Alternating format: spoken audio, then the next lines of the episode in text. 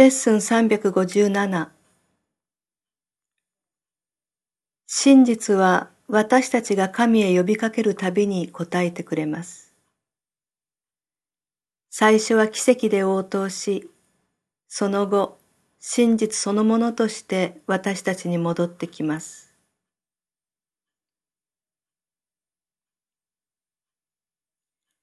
真実の繁栄である許しは、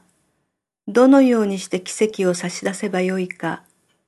つまりどのようにして自分が暮らしていると思っている牢獄から脱出できるかを教えてくれます。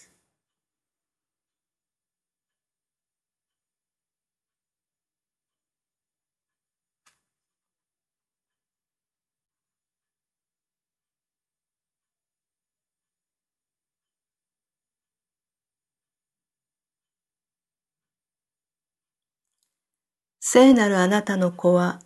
まずはじめに私の兄弟の中にいることが示され、それから私の中にもいることが示されます。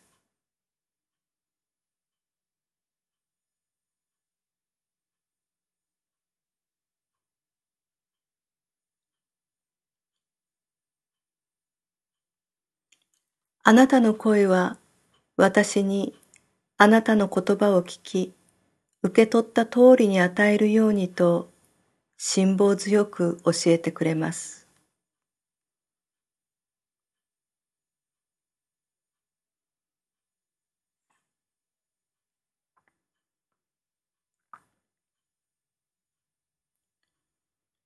そして今日私があなたの子を見るとき、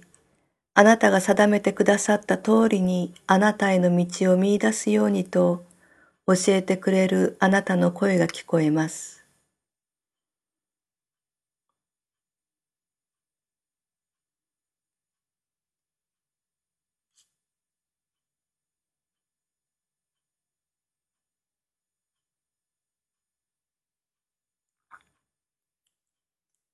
兄弟の罪のなさを見てあなたが癒されなさい。